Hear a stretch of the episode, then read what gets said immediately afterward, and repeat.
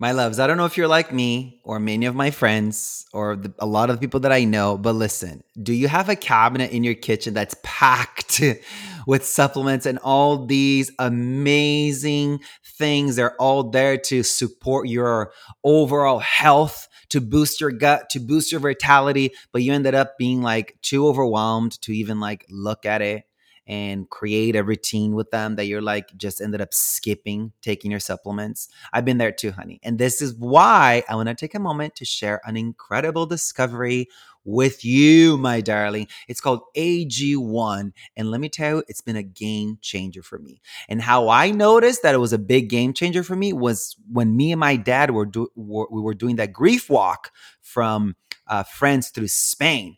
And I gotta tell you, the food was delicious, but it wasn't the best for my gut. But how I kept the gut going, how I kept boosting my vitality throughout the walk was every morning I would put a pack a packet of the AG1 into a water bottle and I would shake it up and I would drink it. Even my dad, who's always like, Here, dad, here, this is good for you. He's like, no, thanks. And granted, you know, the homie's got, you know, he's doing really well, um, health wise. And, but he's always like, nope. But with this, with AG1, he was like, okay, give me some. And he would take it. And it's, there is, it's it's amazing when you take something uh, you know with routine and you start to see the results it's like okay fine i found my thing especially because it's just one serving that has the most straightforward way and simplest way for you to get your vitamins and your nutrients and your minerals and your prebiotics and probiotics. And honestly, why take a bunch of different things when you can just get um, all of it in, in one scoop of this delicious magic AG1 powder? into a glass of water or into the beautiful uh, water bottle that you get. This is how I start my days, honey. And honestly, if you're a traveler, they also uh, will send you. You could also get the AG1 travel packs, and they're amazing. And and every time I have a friend that comes over to the house, I'm always like, "Here, take a cup of these and try it out for yourself," you know. And I want to share an amazing, exclusive, delicious offer with you today. If you want to take ownership of your health, then try AG1 and get a free one year supply of vitamin D and five free AG1 travel packs with your first purchase.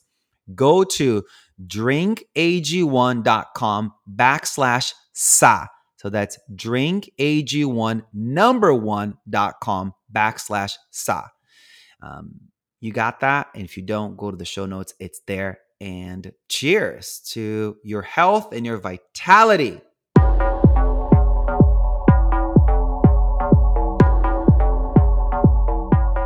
Hey, my love, listen real quick. I hope you're enjoying the podcast as much as we love creating it for you. And if you find value in what we're doing and you want to show some appreciation, we have two simple ways for you to contribute. The first one is by buying us a coffee. It's a one time donation that goes a long way in helping us cover production costs, equipment upgrades, and other podcast related expenses.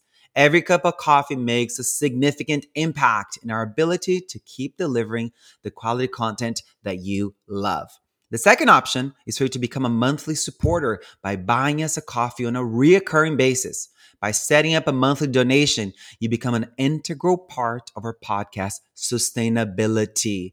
And we get to continue to create the content you love with confidence, knowing that we have a reliable source of funding coming in. And we love you for that.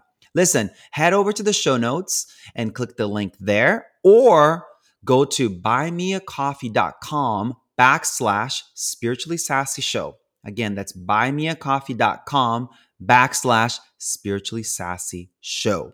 And I just want to say thank you so much to all of you who have already been buying us a coffee. We love you. Thank you, thank you, thank you. Your generosity is so wonderful, and we're incredibly grateful for your support.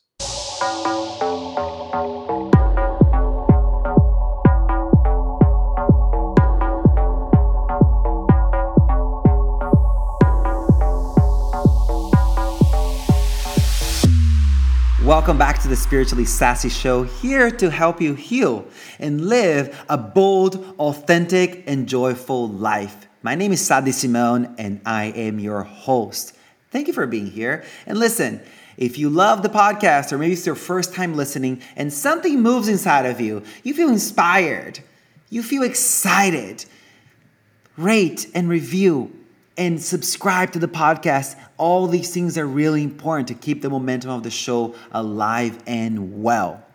Thank you for doing that in advance. Now, let's talk about today's guest, Justin Michael Williams. He's a dear friend of mine, and he's got a new book out that I have been waiting to get him on the show. And finally, our schedules worked, and we're actually able to spend time together. You're in for a treat, my darling. Justin Michael Williams is a Grammy nominated artist, best selling author, and keynote speaker who's using the power of music and meditation to wake up the world. From growing up with gunshot holes outside of his bedroom window to sharing the stage with Deepak Chopra.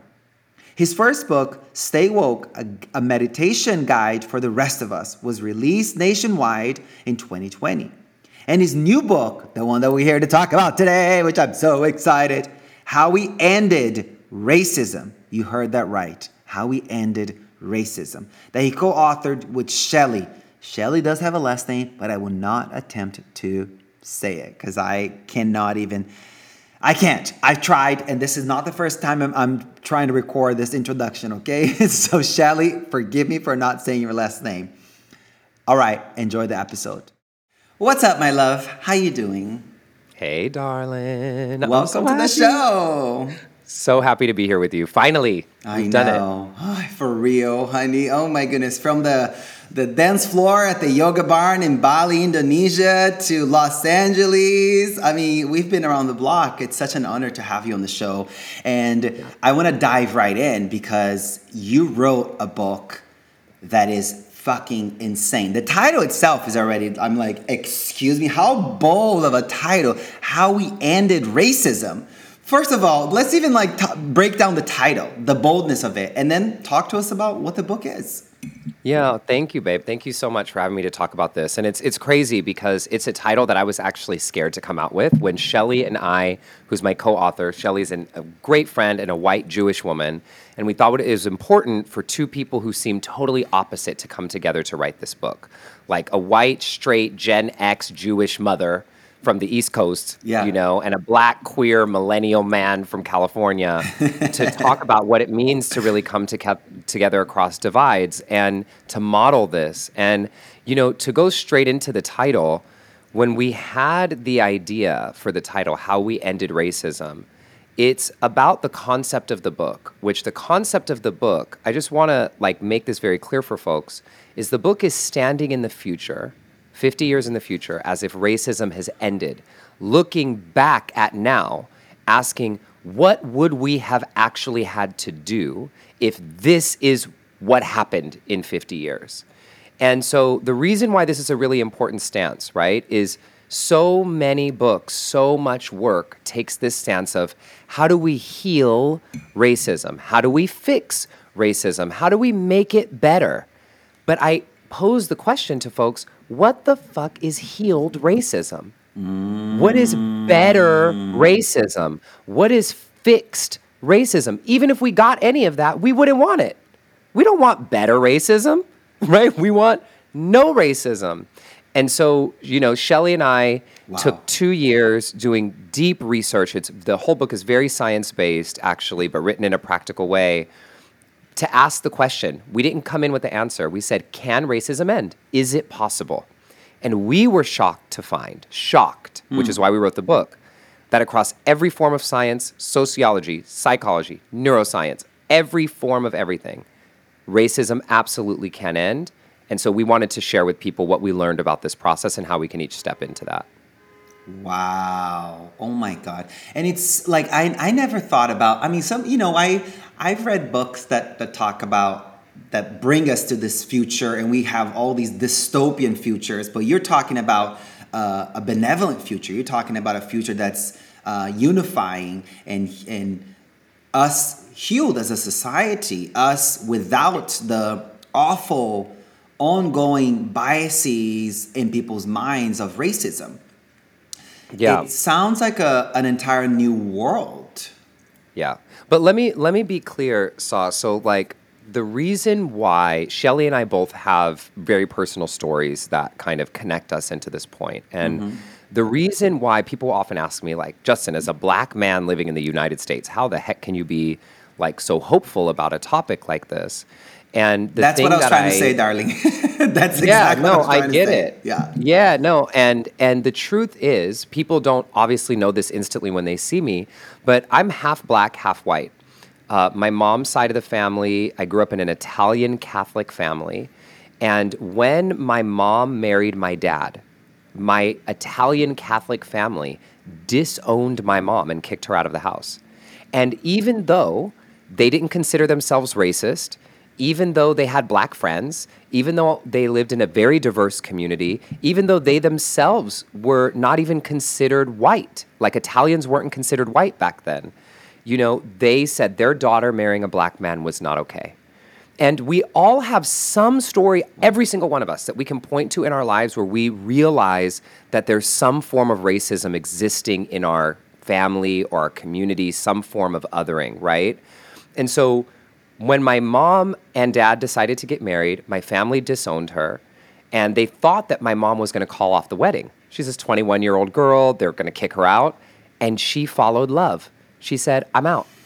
Packed her bags, left her home, and went to live with my dad's family and got married. And no, my dad's grandpa walked my mom down the aisle. No one in her family went to her wedding. Oh, no. And I share this story, though, because mm-hmm. of what happened next. So a f- couple months later, my grandfather, my mom's dad, came back to the family and said, Look, this was never what we wanted. We didn't think she was going to do it. So I don't know what we have to do, but we have to figure this out. And what happened next is our family, who was racist, like very clearly, right, came together. And it wasn't this like happily ever after. But it was a thing where my white side of my family and my black side of my family actually got together and had a conversation and said, We don't know how to do this, but we're going to figure this out because we love our kids. And that family is the family I grew up with. And I grew up in the most loving, compassionate, kind, caring family. And the reason I'm sharing this story is not to just be like, well, my family did this thing, so everyone can do it it's because of what I learned from that kind of gave me the understanding of what ending racism actually means. So you had said something a second ago that I wanted to pull a thread on that people think that I'm saying or that we're saying in this book that we're not saying. We are not imagining, and we don't think it's possible even, that all of a sudden we're going to all wake up with no biases. Or all of a sudden we're going to all wake up and just be kumbaya and not see color and whatever the hell everybody always thinks is going to happen the way that racism ends is the same way that the racism in my family completely disintegrated. It's that we become an immune system. I use like a, a, a metaphor of an immune system.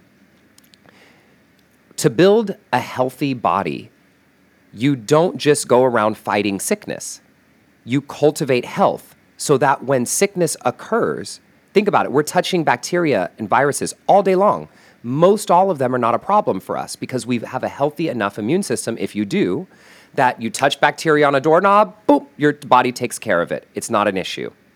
What ending racism looks like is that our cultural immune system has built enough practices, skills, and tools that when biases, othering, racism exists like a virus or like a bacteria, we have the tools to compost it heal it, use it without it breaking us down. It actually is something that society just knows how to handle. And these are the tools we're trying to teach people in the book. It's not like, here's 10 steps to end racism. That would be crap. It's no, here's who we have to become as people to be strong enough immune cells so that when we ex- experience racism in the world, we know how to end it upon arrival and mm-hmm. it doesn't break us mm. down. Wow. Does that make sense? Oh my God, it's fucking genius. And this, you know what comes up to me too? Do you talk about the history of racism, the, the start of racism? Is that part of, is that like a, is it necessary part of like knowing why it started? It's interesting. We go into a very, very, very, very, very brief history of like race in the United States in particular. But one of the things that we talk about in the book is that you can know every reason why the past was the way that it was and still never change anything about your future. And so we tell people you don't need to become an expert on race to end racism. Mm. It's like mm. this, but I have a feeling that you know about the start of racism, and I would love to talk about it here with you. So share with me what you know. Well, I'm actually going. I mean, I don't. I'm not an expert in it either. I mean, no, I no, experienced no, my own. I experienced my of own course. versions of it, and but the reason why I ask is just to hear you say the exact words that you did a ah, lot of people are always a, a, lot of people are always really leaning into why is this happening why why why when did it start how did it start da, da, da, da, da, da, and looking at history yes it's informative and it's educational but it oftentimes perpetuates more intellectualizing and less movement towards less of I and more of we, less of yeah. me against you, and more of how can we come together you know? Yes. Um, yes. So that's why, because in, in, Buddhist uh, psychology, it's very much about, oftentimes, it's very little about why I feel the way I feel and very much about how do I, you know, let go. How do I transform? How do I get back into my body more fully? How do I get more present? And yeah. in my view of, of, of, of ra- you know, my understanding of racism, a lot of it, the way I understand, today it's that it didn't start with us it didn't start with with this the people who are right here right now around this it was their grandparents and uh, or their father and their grandparents and it's it's a lineage it's unfortunately yeah. it's an unbroken lineage of unprocessed racism that leads yes. to these awful experiences that so many people have i actually have a grandfather who was racist too when mm-hmm. my grandmother married my grandfather, she already had a son who was brown skin. And mm. his brownness was a trigger for my grandfather. And so much so that he would keep this, key, this kid out of family photos, out of the living room, out of the kitchen, in the bedroom, in the closet. So much so that when this kid died when he was 28 years old, my uncle Orlando of a skin disease when he was 28 oh years old. God. You can't you can't make this shit up. You can't say no. psychosomatic. You can't say that racism is not a disease. You can't say that yeah. hating people because of their skin color doesn't make people sick. It is yeah. sickening. It is a disease. So I just wanted to yeah. name that into the mix. And obviously, I get heated up uh, by it because it's, it's something that fucking turns me when people don't have a black friend, when people don't have queer friends, when they're so sh- uh, in their little glass towers of their self development bubbles and thinking that they're getting free. Like, no. freedom does not exist if you haven't checked your racism, bitch. Like literally, like it doesn't exist. Amen. like Amen. It does, there's Amen. no liberation yeah. that exists. There's no uh, capital uh, E enlightenment without yeah. for the if that's the ultimate goal right of the spiritual path without you having processed your your biases and without you having processed your racism and if you don't have deep connection and friendship with people who are very different than you your liberation is very much me mine and i it's a selfish yeah. pursuit of feeling good not a liberation for all people anyways i just wanted to drop that in there no, this is so great. I love seeing you fired up about this because I know we both care about this so much, you know, and I know everybody listening does too because that's why they're listening to this. And I think, you know, one of the things that I want to make sure everyone knows, right, is that when we started writing this book, okay, Shelly and I had no idea. I'm, I'm going to say that a little differently. When we started asking this question, can racism end? Shelly and I had no idea that the answer we were going to get to was yes. We honestly were super skeptical. What happened was we were a part of a big fellowship program with the Garrison Institute. And the Garrison Institute, the, the whole point of the fellowship was they wanted to ask big, audacious questions and then support our, the fellows with like uh, research, resources, all kinds of stuff to be able to answer the question. And so we just asked the question can it end? Is it possible? you know, because we were saying if we get to Mars before we figure out how to end racism, we are screwed. Okay, we're like totally screwed. And and I'm and so, fuck, man. You know, like get out of here. And so what kept happening is we were shocked every step of the way. Every study that we did, every focus group, got everything would come across as a yes and so we started running these programs, which we run hundreds and hundreds of people from all over the world through our process before we even put it into a book because we were still skeptical about it. And it was, we were watching racism disintegrate, like from people across divides. And we said, wow, like this is something that's so powerful that it has to be shared with people. And I think, you know, one of the big takeaways that I want to make sure I offer to folks, like right here, is if you feel skeptical, that is just fine and absolutely expected. Shelly and I were skeptical when we started and almost all the way through. We have an entire chapter in the book on dealing with our own skepticism. But I want to ask people who are on this journey of growth if you think about what creates growth and transformation, it's believing in a future that seems impossible believing in something that's bigger than your circumstances. If we don't believe in these things, if African American enslaved people with no nowhere could they see around them an environment where they could be free, if they could imagine being free, then there was a possibility of them getting there. If you cannot imagine the possibility, the future is nothing but a possibility in the present. The future is nothing but a possibility in the present. So if we can't imagine the possibility of this, it will never be. And that was the craziest part of this research to us is from all the science, they said we actually know everything we need to know to end racism. We have every tool, we have every resource, we have every modality. There are New York Times best-selling books, there are entire universities devoted to this topic. The only thing missing is the willpower and belief of people. Most people have never paused to think can it end? Can it end? And so, if we could just get people to think about that question and begin to imagine a world without racism, not just better than it is, without it, now we're opening up a new doorway that hopefully we can all walk through together. Holy fucking shit. And I have to be honest, I okay, here's the here's the vulnerable truth. I as you're proposing the question to the audience, I'm also, you know, as the host, but I I, I have a podcast because I love being educated. And yeah, thankfully yeah, yeah. it's become a thing where I get to be educated and educate people and do At it as part time. of my work. Yeah. Um, but I have to be honest, Justin. Uh, this is, I'm choking up as I'm thinking about it. I have not thought about a world without it.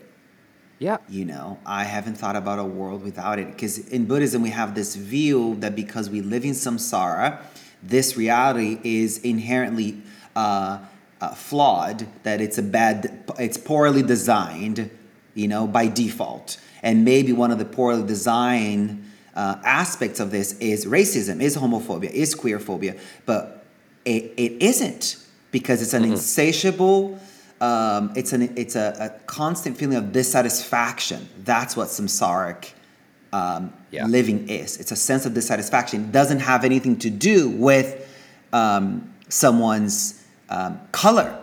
You know. Okay, so that's great. I just needed to name that. I just needed to name yeah, I mean, out and, myself and, and to the it's to the mix. because most most people haven't right like most people haven't. And I think the important thing to remember, Sah, and to everybody listening, is let's be very clear about what, what we're defining here as racism and what it is and what we mean, right? So we have to go to a larger definition, and we talk about this in the book, of a concept called othering, right? Othering. And othering is part of what science considers the human condition. Humans create in groups and out groups. You're in my in group, you're in my out group because of whatever things I've defined as what's in for me and what's out for me. So I'm Democrat, you're Republican, I'm liberal, I'm straight, I'm gay, you're this, that, and we create this this othering thing. What's really wild, and this was shocking for us to know, is what we're doing with racism is we have chosen to other and create in groups and out groups based upon a non biological, completely unrealistic, not t- like tangible in any way thing that we have defined as a society as race, which is in human history a new concept. In, in our lifetimes, it doesn't feel like it, but this idea of race is new in humanity. There was a time where there was not racism. And I want to be very clear about this. Humans have othered based upon things like religion forever, right? All the way back. They've uh, othered on many other things money, wealth, social, you know, conditions, caste systems. They've we've othered for a long time. We have not as humanity been othering on this weird thing that has no biological standing called race until just the last few hundred years. And we can't imagine a world beyond it because we're swimming in it. But it used to actually be this way until the concept of race was created for power and control. And this is why race, the whole concept of a race, what's white, what's black, the words we use to describe race, this is why they continue to change and make us extremely confused because the whole concept itself is bogus. And so, how is it that we have decided to all buy into this concept that actually isn't real in the first place. Like, at least socioeconomic standing is real. At least the religion you have decided to devote your life to is real. No one wakes up and says, I'm choosing to be this race. Because there's no freaking such thing as a race. We just made them up. You know? And so I just want to give that to people as a, as a contextual scientific understanding that the whole concept is ridiculous. And the reason why so much of the work we do in quote unquote anti racism, now here's where I'm going to get worked up, Sah. Go, please. I love this. Anti racism, which is, I think, the worst freaking mistake we made as humanity to push this forward in 2020. Language is important. Language is how we coordinate our reality. Anti racism is only saying what we're fighting against. It's not saying what we're moving toward. And in order to be a lifelong anti racist, that means that racism has to be fighting you for your whole life. Because you can't be anti something that doesn't exist. Mm-hmm. And so, in the language itself, we've created a condition that says this is going to exist forever and ever. And in order for me to be a good white person or a good woke person or a good whatever, I have to be committed to fighting this thing for the rest of my life. I don't want to be fighting racism for the rest of my life. No. You know, so let's instead of just talking about what we're fighting against, let's spend some more time talking about what we're moving toward, what we're creating in its stead. And so this is what I'm interested in and what Shelly's interested in contributing to the conversation. Not that any, well, I'll say it this way not that the work of dismantling is wrong. Of course, we need to dismantle. But once it's all been dismantled, we're going to be left with a big question mark because we haven't put any work into or not enough into understanding what is the other reality we're creating together. Mm-hmm. And that's what we're trying to help people do in the mm-hmm. book. Wow. Holy shit, wow. Sorry, I just got worked up. oh my God, don't be sorry at all. This is the place yeah. for it, honey. I get lit yeah, yeah, in this show all the time. This is literally part of the process here. You know, this is a question that I should be asking your co author, but I, I'm just going to ask you. Maybe you have an answer for Please, it too. Um, hmm. Has she, Does she grow up in a racist um, house? Yeah. what's her absolutely. reason for wanting to do this? Because, you know, it, it's it, does it is it about like performing as a, as a as a good white person um, or is it because she just felt really uncomfortable at home and she was just like mom or dad like what the fuck you guys doing like eh, so like, shelly yeah, Shelly is one of the most amazing women I've met in my entire life. It was such an honor to write. And you meet book. a lot of amazing fucking people. I, Rich. You're I constantly cannot, surrounded I by amazing people. Name, so. I cannot name another person who I admire more than her. I cannot. I mean, I really mean it. Um, she is just the most in, in, integrity and heartfelt woman I I know. Point blank period. I'm honored to be her friend and and co-author. And I'll stop kind of gushing on her and, and answer your question.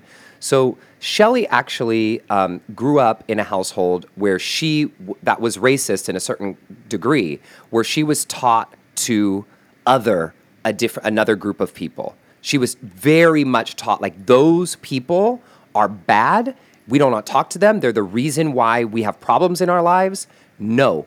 And Shelly actually, in her own way, she was like an, it was like a very fundamentalist type of family. In her own education as a young woman, she came out of it and started to see the bigger picture and ended up being a woman who was fighting for that other people's rights in, where on one, at, beforehand she was fighting against them. So she experienced this in her own arena of life and had this big awakening when she was a lot younger. And so we just happened to be in the fellowship together. And when I started asking the question, she was like, "Oh my god, we have very different stories around this and we're coming from opposite ends of the spectrum, but I agree like I've experienced and watched racism end inside of me." Like, I used to hate this group of people. I used to protest for them not existing. And now I'm actually fighting for their liberation. And I watched it disintegrate. And I want to look at the science of how this actually happens within people. Mm-hmm. And so this is how we came together to write the book, and it's just her story's all inside of the book, and it was so phenomenal. You know. But okay, so then here's what I'm hearing: it's she was fighting to end othering in a yeah. different context outside of skin color. So Shelly Because when is, I think about racism, I think about white and black, I think about white and brown, I think about like that. That's what I think. Yeah. Am I am I on an so ignorant we have to think about it in a slightly broader context. So racism in the United States and in some other places and, and, and throughout the world, obviously, this white, black, dark light is a part of as a part of the equation. But there's other forms of racism that exists, like anti-Semitism, what we're seeing right now in the Middle East. Like this is all a form of racism and othering, right? And so we have to. We're oh, I point, see what you're saying. Okay, got it. Yeah. Yeah. I understand. I understand. Okay, so the book addresses that. It's a systemic, ancestral unprocessed desire to say, I'm good, you are bad, you are worthy, yeah. you're not. I'll pray for you, hell no. Like that kind of thing. Yeah. Exactly. Okay. And and and when we're working on it in the book, what we want people to understand is we're framing it in the context of race very specifically, right? But what we kind of name in the beginning of the book is what we're really talking about is othering and othering is a par- it is unfortunately with our feeble little early human brains a part of our condition but what we truly believe and has now been backed by all of our studies is that othering on the basis of a thing called race is something that we can get rid of can we get rid of all othering absolutely not we don't believe that's possible but othering on the basis of something called race we can get rid of. I'll give you the silliest example. I like to give mm-hmm. silly, silly, silly, silly, ridiculous. I love how much I'm learning so, on this, and I th- and yeah. I thought I knew this shit from being like brown and queer. No. I thought I knew. I'm like, damn girl, okay. Listen, I thought I knew too oh, until oh, I started shit. working on this. I was like, there's so much to know. But I'll give you Go. the most kind of like basic ass ridiculous example because I like to give silly ones so people can go, oh, okay, I understand. So remember when, and people might remember this, like let's say 20 years ago. So I'm a millennial, right? So when I was like young and like at elementary school, people having box braids or even color in their hair, red, blue, purple, was like, oh my God. Like I remember at our school, there was a rule that you were not allowed to come to school with braids or with color in your hair. Like it was not allowed, it was considered uh, not appropriate, right? Fast forward to today. Now, this is again a silly example. All you got all the old ladies with purple hair and blue hair. You got all the kids walking around with color in their hair. You got white people and everybody with box braids, and it's no big deal. Now, we can get into a whole argument. I'm not talking about, you know, uh, take cultural appropriation. That's not what I'm talking about here. What I am talking about is the fact that we've watched in society something where we othered people because of their hairstyle we have completely shifted our social context to now the fact that it's accepted. I'm not comparing racism to hair color, obviously in its severity, but what um, what I am comparing is the way that we other, and this is just true, is the same regardless of what we're othering. We're choosing to say this is in, that is out, and because that is out, I'm treating it like crap. I'm dehumanizing it. I'm not allowing it. I'm making it not good. I'm not fighting for it. And so what happens is we've watched in our lifetimes things go from other and out to in and acceptable. So I'm just showing people that we can do this. It's not like humans do this every era. We take things and, and make them not and then make them okay. And so we as humanity know how to shift our perspective around othering and our invitation to people, and hopefully with the process that we give them in this book, um, helps them learn how to start becoming someone who can do that. Mm-hmm. Wow. Is that helpful?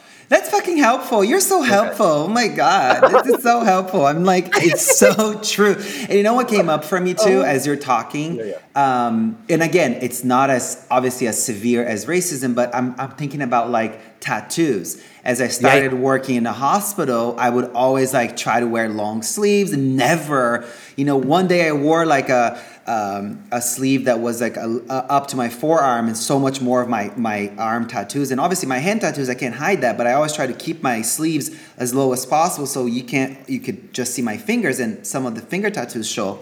But, and I just noticed as soon as I come into the, into a patient's room and the interaction that I have with older patients, and when they start to see me talk with my hands and they start to pick the tattoos it's it's their um, I, I notice their body language changes some of them feel more relaxed mm-hmm. some of them when they see the the the, the, the tattoos it, it's a it's a, a place where they feel like okay i can be myself now although i may yeah. not even have tattoos i can take off the armor you're you're safe so it opens a door for that. For other people, it immediately like you know buttons them up even more, tightens them up. And I think about tattoos. The reason why I'm bringing all this is like are you know the first uh, humans to walk planet earth we've like painted our faces we've tattooed our bodies we have done all kinds of we have put symbols all over our bodies as a way to communicate our spirit we have yeah. done that historically through all of human history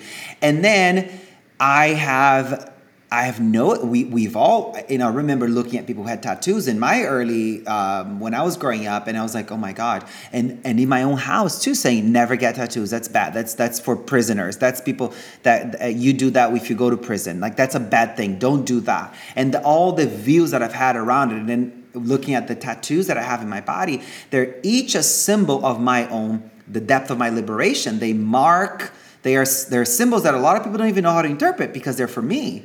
But they are symbols to be interpreted and potentially open people up to contemplating yeah. their lives in, in whatever psycho spiritual way may be, or maybe not. Point of what I'm saying is looking at the history of tattoos, how much it was part of our culture, and how much when you go see indigenous people in any across the planet, anywhere you go, they still tattoo their bodies, they still tattoo their faces. Anywhere you go, it's it's part of our First Nation. It's a First Nation approach to to doing the human thing is to embellish yeah. the body is to turn you into it's just to embellish the body right so in looking at the transformation that's had right and now seeing how tattoos are everywhere and how it's everyone's yeah. is is is part of it and also still seeing how it's still you know kind of taboo for some people um, I, that's what i was thinking about but it's shifting it's shifting and so i love that you gave that example because i hope everybody listening can think of one thing in their own life that they used to taboo or they used to think was other or they used to think was not for them and they used to kind of judge people who had it. And now they've shifted into a place of acceptance and love and openness. And we all have something. My loves, let's take a quick break from the episode because I gotta share something with you that is delicious, mind blowing, and and kind of really sweet of a surprise for me. Backstory, which probably all of you know um, by now, I have struggled with acne scars um, for as long as I can remember. And I say struggle as in I've always wanted to not have them, you know? And of course, cystic acne is gone, which is wonderful, but the scars are there and they're deep and they are um, they're they're always like, Good morning, Sah, how are you, darling? Nice to see you again and I have spent so much money trying to get rid of these scars. I have, you know, literally gotten I mean, I it's pointless to mention. I have done pretty much all the things available under the sun to be able to change the the texture of my skin, to be able to say goodbye to the acne scars. For me, for me, because for you, if you think I don't look cute with my acne scars, uh, it is a reflection of the quality of your mind. Uh, okay, let's just put that into perspective for a second. So, anyways, I get sent I get sent a lot of products all the time. People that want to participate in podcasts, people that want me to talk about their products, and I'm extremely fierce about the brands and the products that I talk about because I have to be a trustworthy source for my community, my students. And so, anyways, I have. Uh, I have found no, this product found me, and I'm so glad it did. It's called One Skin, and the product's necessarily not built for acne scars. It's built for a variety of other different benefits. Uh, which I don't need them right now, or I don't think I will need them because I'm fine um, with the way my skin is aging. However, if you're interested in transforming your aging process in a way that is healthier looking or more relaxed looking or whatever it may be for you, the point is, I want to share with you this product founded by four female PhD level longevity scientists with over 15 years of experience studying the biology of aging. The product that I'm holding in my hand right now is called One Skin OS One Face. I wash my face and I put this on and I put sunscreen on, and that is all. And in one week, honeys, I swear to you, it is wild the, compl- the, the complexity now, the texture of my skin is changing so much. I'm like, this can't be true, you know, because I always dream of a product like this, but hey, now it is here, you know? And unlike most skincare products on the market, one skin works deeper than the surface level and it's designed to promote healthier skin from the inside out. And check this out in an independent 12 week clinical study, OS1 Face, which is the product that I'm holding in my hand, the product that I'm talking about. Demonstrated uh, efficacy by strengthening the skin's barrier and significantly reducing visible signs of aging. In the study, they were able to have these epic results. Wrinkles were diminished in 87% of users, and 95.5 of the people who were in this, in this study and this clinical trial experienced improved firmness. One Skin is for everyone that wants to prevent or reverse the signs of aging with groundbreaking approach. One Skin addresses skin health at the molecular level targeting the root cause of aging so skin behaves, feels, and appears younger. It's time for you to get to experience a new skin health routine. And I'm offering you, as a listener of the podcast, a 15% discount when you use code capital S A H, my first name, you should know by now, at oneskin.co. That's 15% off at oneskin.co with code SAH. And it's O N E S K I N dot C O. And the code is capital S A H. And enjoy, my darling, because we only have one body, one skin, and only you can choose to make it better. Age healthy with one skin. My loves, I don't want to take too much time away from the episode, so just a quick break to give you some delicious information and something that's really exciting me. Listen, we have launched the Somatic Activated Healing membership, and the benefits that the members are sharing with us is so delicious. They're saying it's reduce depression and anxiety, reduce physical pain and sluggishness. I can't even say that word. Increase a sense of resilience, increase joy and inspiration. Hey, we love that. Improved physical health and energy levels, improved mental health and clarity.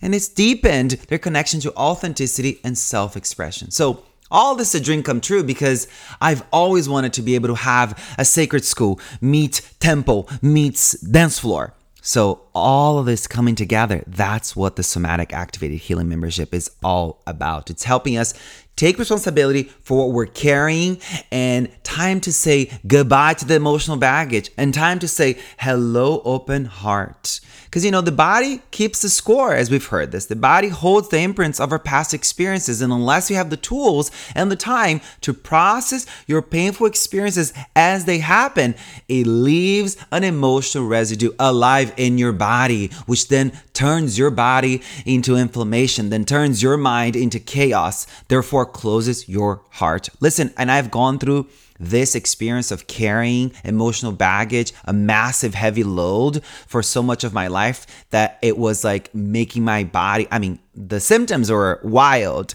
chest pains, cystic acne, gut issues, depression, anxiety, addiction, suicidal ideation you name it. All of these things were symptoms of unprocessed emotional baggage. So, in the Somatic Activated Healing membership, you have access to a multitude of practices, including the ultimate mind body spiritual workout which is what you're seeing me in the doing that that looks like a, a, a sort of a regular dance practice but there's an entire mathematical process happening behind which i can't wait for you to experience it for yourself in the membership you also have access to um, guided meditations master classes spiritual talks courses and live dharma workshops with me once a month maybe I forgot to say this, but there is somatic activated healing method practices every single day live with teachers from all over the world, honey. And these are epic teachers who I have certified myself, so I fully trust them to deliver this message, to deliver this method. What we also have in the membership is a community page where you get to engage with other members, and we also have weekly inspirational prompts to get you going. So, with the whole thing, this entire, you know, uh, uh, dance floor meets temple meets sacred school, the combination of all this together will give you the support to have a robust and foundational spiritual practice that will, that could literally radically change your life. And you've heard the members what they're saying that it's working. So Take it from what they're saying, honey. In any case, I love you very much. I hope you keep enjoying the podcast. And we're giving you a seven day free trial to the membership. So get in there. The link is in the show notes. And um, I hope I get to see you on the dance floor. Big love to you. Peace. And we all have something, whether it's like your homophobia or what you thought about people of a certain religion or what you thought about people who like some kind of music or whatever it is. And I want everybody to think of something and recognize already that why is it that we're making racism any harder or more difficult than that shift? Why is it that we've allowed ourselves to be convinced? And the other question is who are we allowing to convince us that shifting our perspective around racism is any harder for us as individuals than tattoos, hair color, religion, homophobia, anything else. I'll tell you who it is. The the structures that want to keep racism in place for power and control are part of what convince us that this can never change. So we're just continuing. It's not that we're so liberal and so woke that we're awake to the fact that this is going to exist forever. It's that we are being brainwashed, scientifically proven, into believing that this thing is so hard to change that it will never happen. When it's not, it works the same as any other form of othering. It, we have watched ourselves shift this in many ways in our own lives. And the way we're going to shift racism is by following that same pathway. It's different work, of course, you know, shifting racism than shifting tattoos. But I'm just getting to the basic of othering, is really what we're working with here. Can you say more about the systems that are brainwashing us into believing it can't end? Can you say more about yeah. that? Yeah. Yeah, so I'll, I'll be honest with you. I don't have a lot to say about those systems. And the reason is because I, that's just not what my work is, right? Like, my work is helping people believe in what more is possible. However, what I will say about this system is we can pontificate and uh, theorize and whatever we want to do about who these people are and what their intentions are and where they are in the government and where they are in the world and what's happening. And we can go to the end of time to try to get to the bottom of it. Even if we got to the bottom of it, we would still have to liberate ourselves from its control, even if we knew. And so, what I invite people into is to not waste so much time trying to get to the bottom of it because we don't have to get to the bottom of it. We have to get to the bottom of ourselves we have to understand and look at where we are allowing these systems to exist and perpetuate in our own lives and our own selves. These systems have no control, regardless of what these forces are, if we don't choose to keep perpetuating them as individuals. And so, an example that I that I like to give, I'm hesitant to say this because this is sometimes triggering for folks. Um, we like triggering. We okay. love to be triggered. Go. So it's a little bit forgiveness. I mean, a little bit forgiveness, a little bit triggering, um, because we talk about we have a whole section in our book on shadow work, a whole section on collective shadow, and we talk about the concept of supremacy. Okay. Now, I want people who are new to me to just trust me here and take a deep breath, okay? Because people get mad at me when I talk about this, but it's why we kind of save it for the middle of the book because they kind of trust me by then and know that I'm not crazy. but I'm going to give it to y'all here. I'm going to give it to y'all here because I know Sah don't play with y'all. Mm-mm. So, supremacy, right? I'm pulling. I'm actually opening it up, uh, opening up to that that chapter in the book, so I can uh, tell it to you in the way that's really important. So, we often think of the word supremacy and the first thing we think of usually is white supremacy, mm-hmm. right? Which is what, in, in the context of, context of racism in the United States, like this is what we're trying to fight white supremacy. But what I invite people to think of is this exact thing that we're trying to fight, that what we need to fight is not white supremacy, it is supremacy itself we all have a relationship to supremacy, and regardless of what color our skin is. And so the word supreme, which is what supremacy comes from, means situated above or highest, right? Situated above or highest. And for something to be supreme, you have to consider it the best. And so with white supremacy, obviously what's happening is we're saying whiteness is the standard it, because it is supreme, everything compares to it, it because according to white supremacy, it's the best, regardless of what's actually true. And so when you think about things like this, I'll give people an example to really break this down. When you tell somebody that hairstyle's inappropriate, there's a standard that you're measuring the hairstyle up against. And so you have to ask yourself, well, inappropriate compared to what? compared to what? Or that outfit that you're wearing is not professional. Okay, so there's a standard of what professional means, and s- professional compared to what? So in Western culture, that compared to what is often a white supremacy standard, right? So, like business professional casual is like European business casual. But if you go to Mexican culture, or Indian culture, and they're dressing up for something important for their lives, they don't wear business suits. You see colorful saris and dresses and hats, hairstyles that are very different, appropriate compared to different things. So I'm sharing this because that compared to what is the first thing we have to ask to give ourselves a standard. Now, in each of these contexts, the standard is what we're considering supreme. So I invite all of us to ask ourselves what do we consider supreme? Where are we perpetuating the idea of supremacy ourselves against other groups in our own lives? One that I see a lot, okay? Indigenous supremacy, right? We have this fallacy of indigenous cultures that like we just have this it's the same purist mentality that white supremacists use that says we just got to get back to like things were because back then everything was perfect and everybody knew exactly what to do and this is the way that it was and so you know if we all just followed all the indigenous ways everything would be perfect but we're ignoring the thousands upon thousands of years of war and genocide and things that happened between indigenous cultures it wasn't just all prayers and Palo Santo, right? It was way more than that. And so I'm saying this because that same purist mentality we that we're fighting against, we end up doing ourselves. We have liberal supremacy, spiritual supremacy, eh, gay supremacy, feeling like we're better or more whatever than these people and so we have to look at this because if we can't look at this, then we're just perpetuating the same problems again and again and again and again and again, and we're playing inside of the racist sandbox. So I say this not to trigger people, but to help us see that these concepts only live and exist inside of us. So I ask people to just look what do you consider supreme? And don't say nothing. We all do, right? We all do something.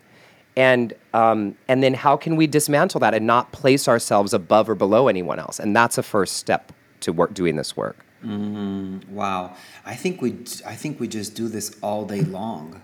All know? day, all day long to actually have what in Buddhist psychology we call equan equanimity, like a a mind that that has that is never shaken by eh, external stimulation you know like yeah. a mind that's always able to process it's observe without evaluation. That's the quality. Yeah, That's the yeah, what we're looking for. Observation without evaluation. And the evaluation, because of our own process trauma, because of our own process racism, because of our own process abuse and abuser that has come that that's has been living in our lineage, we're constantly we observe and we immediately evaluate and our evaluation system is all based on worthy and not supreme yes. and not it's just a yeah. constant. Look at yourself when you're going to supermarket and just the people around you. And let's take a supermarket like Erewhon, you know, a bougie, a bougie yeah. for, for people who are outside of the California or the, the the the sort of United States. Erewhon just opened a supermarket in New York, so I, I can't say it's just California now. But just when you go into Erewhon and how much it's become like a celebrity sighting for people and how much yeah, the celebrity supermarket. Yeah, yeah, celebrity supermarket. And it's like this is where you by your you know the all the all the TikToks, all this, all the social media memes are out there talking about this. And what happens inside of people's bodies when they enter a place like that, or when they go anywhere that has uh, supreme uh, uh, uh this idea of people who are supreme, this idea that the people who are better, it's it's everywhere. It's everywhere. We're yeah. constantly in this like good, bad. Uh, I want to be you. Oh, I don't want to be close to you. Uh, and and I, I think it's um, I understand what you're I, I, I get what you're doing with the book so deeply. It's so profound. Thank you. And this is what you know. We hope in the shadow section. That's just one of the eight pillars in the in the book. And like what we do throughout the book to make it clear for folks is we present from what we learned in all of our research in all of our focus groups that was independently studied. We got a whole thing happening on it that you can read about. Is we present what we call the eight pillars of possibility. And what these pillars are, are they the eight pillars that are tools and skills that we as human beings have to learn or that humanity needs to learn for the possibility of racism ending to even begin, to even exist. And these are, you know, our pillars, our science-based pillars that we're so excited about because they're not the only pillars right? But these are the eight pillars that Shelly and I have been able to identify that really get us to start moving past the starting line. It's like if we can start to work these things, which we know we can because they're all very workable and proven, that now I can become a person. It's like I don't have to wait for the country to catch up with me. I don't have to wait for a political party to catch up with me. I become a person, a healthy immune cell that when racism arrives in my presence, in front of me, I end it. I know how to metabolize it, compost it, shift it, transform it into something that actually doesn't break this immune system down, but that makes it stronger. Just like when our bodies are fighting off viruses or infections, they get stronger, right? And more resilient, not broken down. And so this is, you know, the work that we hope to do with people in this book. Um, we did the audiobook as well. And so you have me and Shelly reading the audiobook, which is really fun. And um, so I know you did your audiobook, so you know how that is. it's a, it's a bitch. It's a it's fucking a bitch. Thing. But you read it? You you and, and Shelly read it? Oh, yeah. Oh, wow. We both read it. Yeah, we both read it. So we we it's it's a it's a gift to be able to offer this to the world and um, I'm just so grateful to be able to talk about it this way with you. I'm so grateful too. And I just want to name one thing when we talked about earlier about the structures that are keeping racism alive. Um, if you look a little bit into, uh, there's many documentaries for people to get educated in how the are these systems that we don't need to name uh, that will become very evident to you as you start to do any research the systems behind the the punitive justice system, the industrial prison complex, the systems around uh, f- where, which neighborhoods get uh, a supermarket, which neighborhoods don't, which neighborhoods have a hospital, which ones don't, how far, which neighborhoods get a school, and the quality of the school, and how much funding a school gets. Like it's all of it becomes very evident as soon as you start to to look and you know, from from my work in in with the unhoused community here in Venice Beach, you really get to see the yeah. um, the, the discrepancy and and how much people just want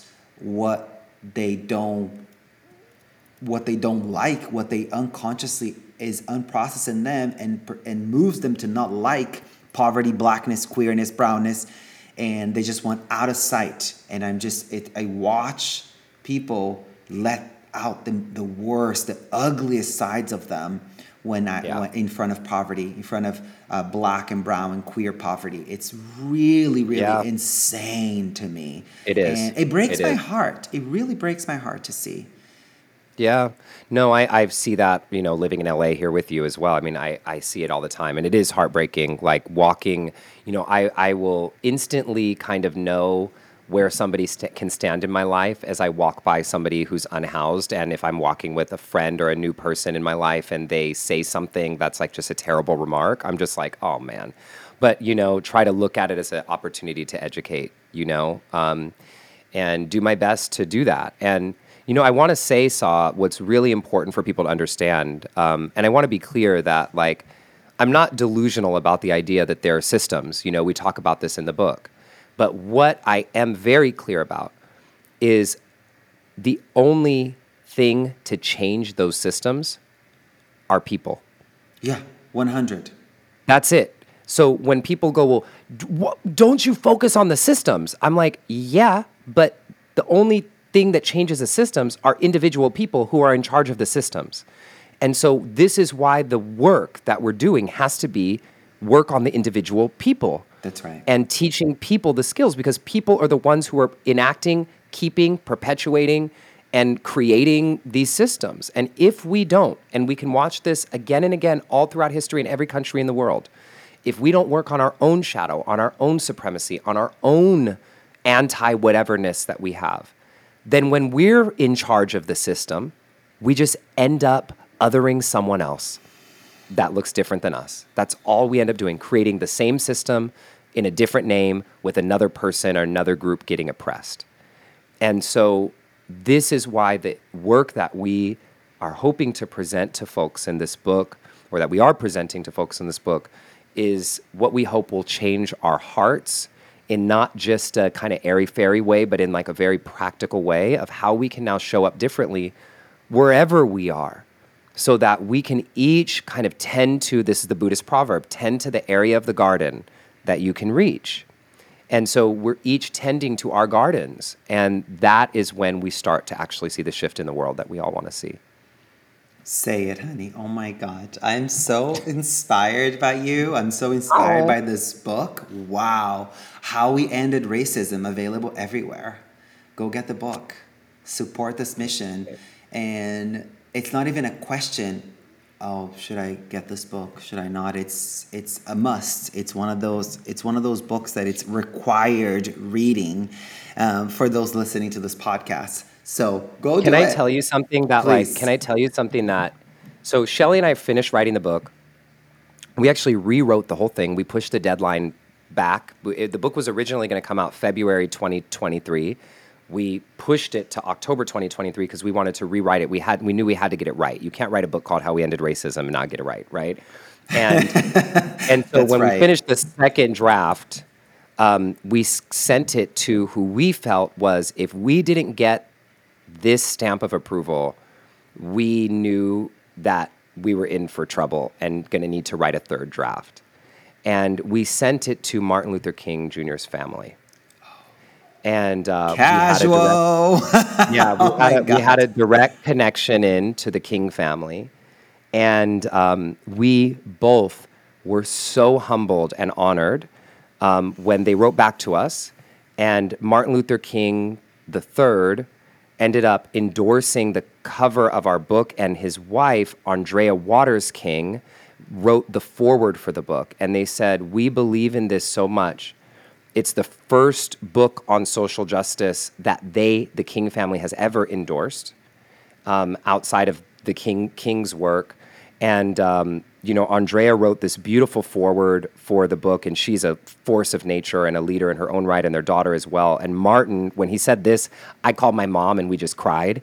He said, "This book continues the legacy of my father." And that's what's on the cover of the book. And so when we got that, I said, I don't care what anybody says about the book. I don't care if what Martin Luther King's family is saying this book is is doing something positive in the world. That is the last form of validation that I will ever need. So I hope people enjoy it, but even if you don't. Listen, I just got full body chills as you read this. Yeah. Wow. Yeah, it was a lot. When I was shocked to see those words. Shocked and uh, and grateful that I get to be used to continue and and continue carrying the torch, you know, on such a great legacy. So anyway, thank you for having this conversation with me, Sah. Don't you anyway that, honey. That is huge. oh my god, it's like literally oh my god. It doesn't get it, like literally looking historically in American history, of course, it doesn't get bigger to be able to have that. So good job. Good job. Thank I've you. always known you're a, you're a legend, bitch. So to me, it's it like it's on brand, you know. So oh thank God. you for being on the show. Thank you for sharing yourself with us. Thank you for your generosity of your spirit and for writing this book, putting yourself through this, the how hard it is to write uh, a book, period. But also writing a book that of this depth and this. Uh, it's you know what I said earlier. It's crucial reading. It's a vital reading. The spiritually sassy path can be walked without you ending racism. And thank you for for uh, showing my showing me my mind that unfortunately the possibility that racism has ended wasn't something that I had partnered with. It wasn't a marriage that had already happened. You know, it wasn't a subscription that I already had uh, uh, mm-hmm. participated in. So thank you for yeah. calling that forth, and I will add this to my daily prayers um, oh, as an embodied vision that has already happened. Uh, so thank you for that. Thank you. Thank you. Thank That's you. the only way it'll happen. I'm so grateful for you, Sah. Thank you. And thanks everyone for listening. I hope you feel inspired and excited to end racism and to live in the world that racism has ended. And obviously, to support you on that mission, go get his book. Go get their book, him and Shelly's uh, book, because that's gonna be the your your your uh, map to ending racism. And don't forget to rate, review, and subscribe to the podcast if you love the show and the show is moving you and inspiring you and educating you and doing all the things. Leave us a review, subscribe, and rate. And if you do leave us a review on Apple or Spotify, you can take a screenshot of your review and or your rating and email it to operations at sahdsimone.com. Again, that's operations at sahdsimone dot com with the subject line podcast review and you will get my guide to help you end imposter syndrome so you can get you can get their book to help end racism and you can get my guide to help you end imposter syndrome all things that we can be free of right that will make our lives way better if they did not exist so do that. And yeah, I love you. Thank you. Peace.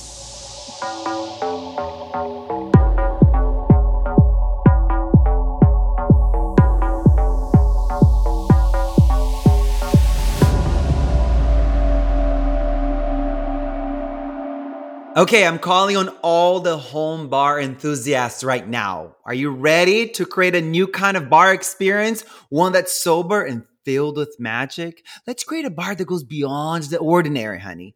And let's infuse it with the spirit of adventure, wellness, and connection. And listen, with that in mind, I need to share with you Anima Mundi's Apothecary and their wonderful brand new elixir collection. When I saw that, I was like, honey, we got to share this with the community immediately. Even if you're not interested in becoming fully sober, you're sober curious, you just want to, you know, kind of try something different that's still gonna make you feel good and sassy and delicious and be like, ooh, I like this, then this is for you. One of their elixirs that I adore, it's the Euphoria. It's composed of organic, wild crafted, and ethically grown botanicals. It's like a, a potion for joy. And trust me when I tell you this, honey, for those of us who are on a sober journey, or if you are in a sober curious journey, you're gonna drink this, honey, and you're gonna be like, ooh, girl, what's in this shit? But hey, honey, it's just a bunch of amazing, organically grown botanicals mixed together to give you that ooh i like this feeling you know what i mean and they have this elixir kit barista series it is gorgeous iconic legendary buy it for your house or also buy it for a friend that got to be a sweet friend honey because that that's going to require your a little bit of more of an investment you could also just get each of the elixirs by themselves, right? And it's an invitation for you to become a spiritual mocktail barista in the comfort of your own home.